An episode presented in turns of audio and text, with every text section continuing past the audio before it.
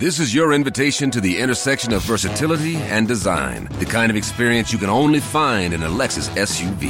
A feeling this empowering is invite only. Fortunately, you're invited.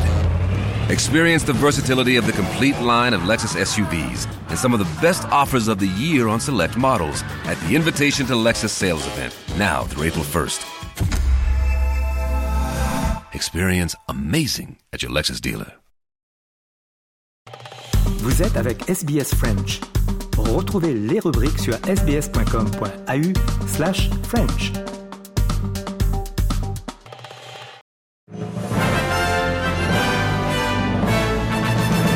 Mesdames et messieurs, bonjour et bienvenue dans le 3 minutes de ce mercredi 7 février. Audrey Bourget aujourd'hui au micro de SBS French News. En Australie, l'opposition a finalement décidé de supporter les changements aux réductions fiscales proposées par le gouvernement, les Stage Three Tax Cuts. Les modifications permettront à ceux qui gagnent moins de 150 000 $ par année de recevoir de plus grandes réductions. La coalition s'était jusqu'ici opposée au changement, martelant que le gouvernement manquait à ses promesses électorales. Mais le leader de l'opposition, Peter Dutton, a changé son fusil d'épaule. The coalition is not going to stand in the way of providing support to Australians who are doing it tough.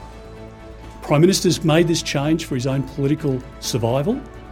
We're supporting this change not to support the Prime Minister's lie, but to support those families who need help now. Une bonne nouvelle pour beaucoup d'Australiens, la Banque centrale a décidé de ne pas changer les taux d'intérêt lors de sa première rencontre de l'année. Il demeure donc à 4,35 %. La nouvelle gouverneure de la Banque centrale, Michelle Bullock, a toutefois averti qu'il pourrait y avoir d'autres hausses cette année. And the best thing that we can do with our tool is help households deal with the cost of living by getting inflation down. That's our aim. We want it back in the background again when people aren't worrying about it.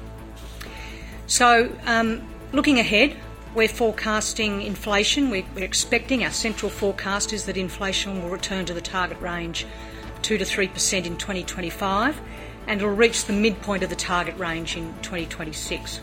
Et passons à l'international, la Cédéao appelle au calme au Sénégal après le vote de la loi sur le report de l'élection présidentielle.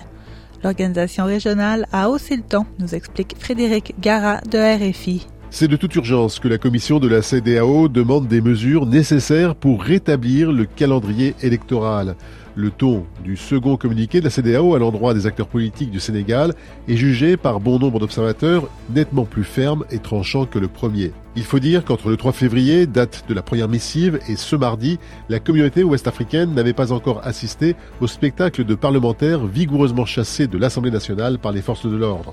Abuja n'avait pas encore saisi non plus que le vote des députés de la majorité présidentielle et de ses alliés de circonstance permettrait à Macky Sall de prolonger son mandat jusqu'au 15 décembre 2024. Dans son nouveau communiqué, la Commission tente malgré tout de ménager les susceptibilités des deux camps qui s'opposent à Dakar en proposant d'accompagner le Sénégal à maintenir sa tradition démocratique. Mais une source au siège de la Commission indique que celle-ci ne peut se permettre un nouvel échec après le camouflet de la scission de l'Alliance des États du Sahel. Demain jeudi, une réunion des ministres ouest-africains des Affaires étrangères devait initialement se pencher sur le cas du Mali, du Burkina et du Niger. Le Sénégal vient de s'ajouter au programme. Voilà, messieurs, dames, pour l'essentiel de l'actualité de ce mercredi 7 février. Je vous souhaite de passer une excellente fin de journée.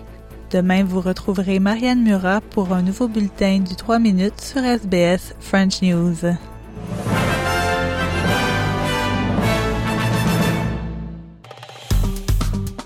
Aimez, partagez, commentez.